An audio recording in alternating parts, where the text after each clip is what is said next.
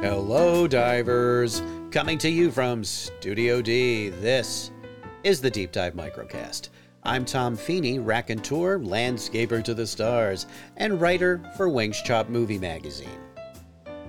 This is a companion series of the Deep Dive podcast, where myself and my co host Manda look at the lesser known, maybe obscure, and perhaps forgotten offerings available on streaming media services. This episode will continue our celebration of Black History Month by diving into a fascinating area of the movie business. The Deep Dive Microcast presents a brief history of early black cinema.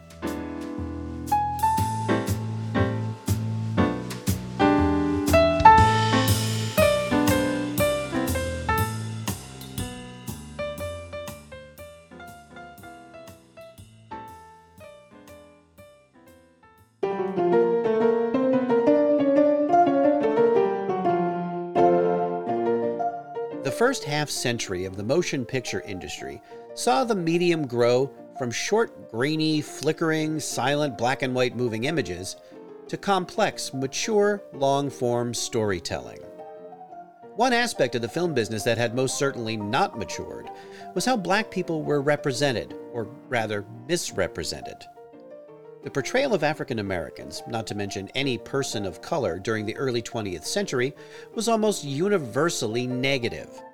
On film, blacks were reduced to the most demeaning of stereotypes, without dignity or nuance, and were primarily played by white actors in blackface.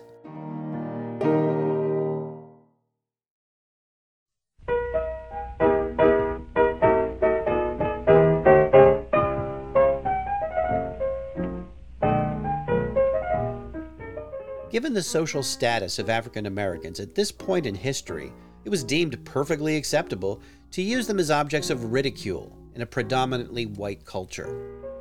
It was not acceptable, however, to those within the African American community who were working to gain both the respect and the rights that they deserved. That included proper representation in media. Since segregation had become entrenched in the United States, especially in the South, it would have been impossible for any black filmmakers to gain access to mainstream movie studios or theaters. That is, if there were any black filmmakers.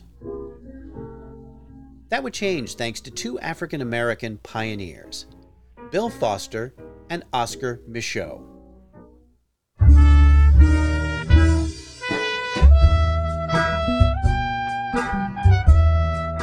1910, Bill Foster founded the Foster Photoplay Company in Chicago. It was the first motion picture studio owned and operated by an African American. Foster wanted to make movies that accurately represented what it was like to live as a black person in America, to portray the truth as well as tell great stories, to show audiences positive portrayals of black people, something they would not get from mainstream Hollywood. To that end, all of his film's writers, directors, cast, and crew would be African American. Foster achieved his greatest success with the 1912 silent film The Railroad Porter. The short comedy about a wife who mistakenly believes her husband has left her was a hit with African American audiences who enjoyed the humor, but also that the characters were not portrayed as racial stereotypes. Sadly, Foster's film company would fold a year later because he had trouble finding theaters willing to show his films. But Foster had broken down barriers, and others would follow his example, including Oscar Micheaux. Born in 1884, Oscar Micheaux was one of 13 Kentucky born children of Calvin and Belle Micheaux. Both had been slaves. As a teenager, Oscar moved to Chicago, where he got what was considered at the time to be a prestigious job as a Pullman porter for a railroad. This allowed him to travel the country and interact with all manner of people from different backgrounds. It also gave him the opportunity to save enough money to buy some land in South Dakota and become a homesteader. It was on that land that Oscar Micheaux entered the next chapter of his life as a novelist. His books drew heavily from his own life experience. his novel The Homesteader got the attention of the Lincoln Motion Picture Company, a newly formed African American film studio.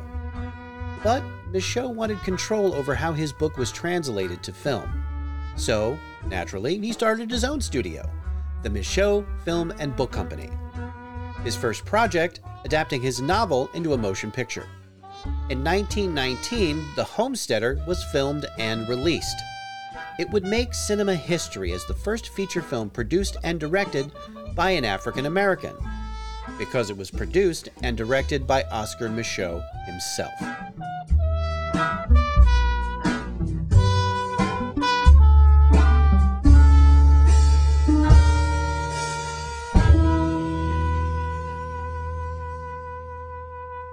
It was Micheaux's second film, however, that would prove to be his most controversial.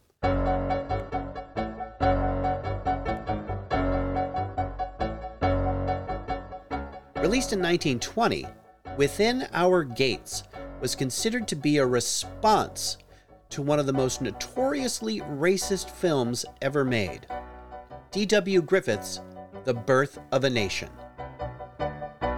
If you're unfamiliar, The Birth of a Nation was a three hour long silent film that glorified violence against African Americans, including depictions of lynchings. The film also presented the Ku Klux Klan as noble warriors and heroes. While an impressive technical achievement by director D.W. Griffith, Birth of a Nation is now generally regarded as racist Southern propaganda. While Within Our Gates also featured scenes of violence and lynchings, it was from the perspective of the victims of that racially motivated violence. Over the next three decades, he would make more than 30 films, each one determined to shatter racial stereotypes. Now, this marked the era of what would be called the race film movies made by and for African American audiences. In the South, these films were shown in segregated theaters. In the North, white owned movie houses would set aside certain matinees or midnight screenings of race films for black audiences. Now, there may have been something close to 500 of these race films produced between 1915 and 1950. Sadly, only around 100 still exist. One of the films that remains lost to this day? Oscar Micheaux's The Homesteader.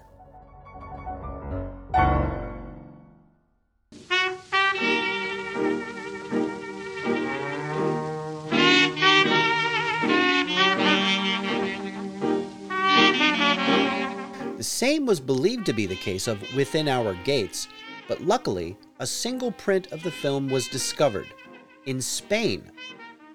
The film was restored by the Library of Congress in 1993. Micheaux passed away in 1951 at the age of 67.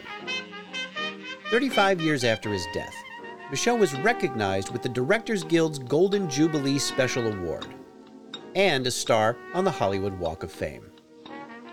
It was pioneers like Bill Foster and Oscar Micheaux, undeterred by seemingly insurmountable obstacles, who broke barriers for all African American filmmakers that followed. If you're interested in learning more about race films and the men who made them, check out a terrific PBS documentary from 1994 called Midnight Ramble. It can be found for free on YouTube. Micheaux's Within Our Gates is free to download as well from the Internet Archive at archive.org.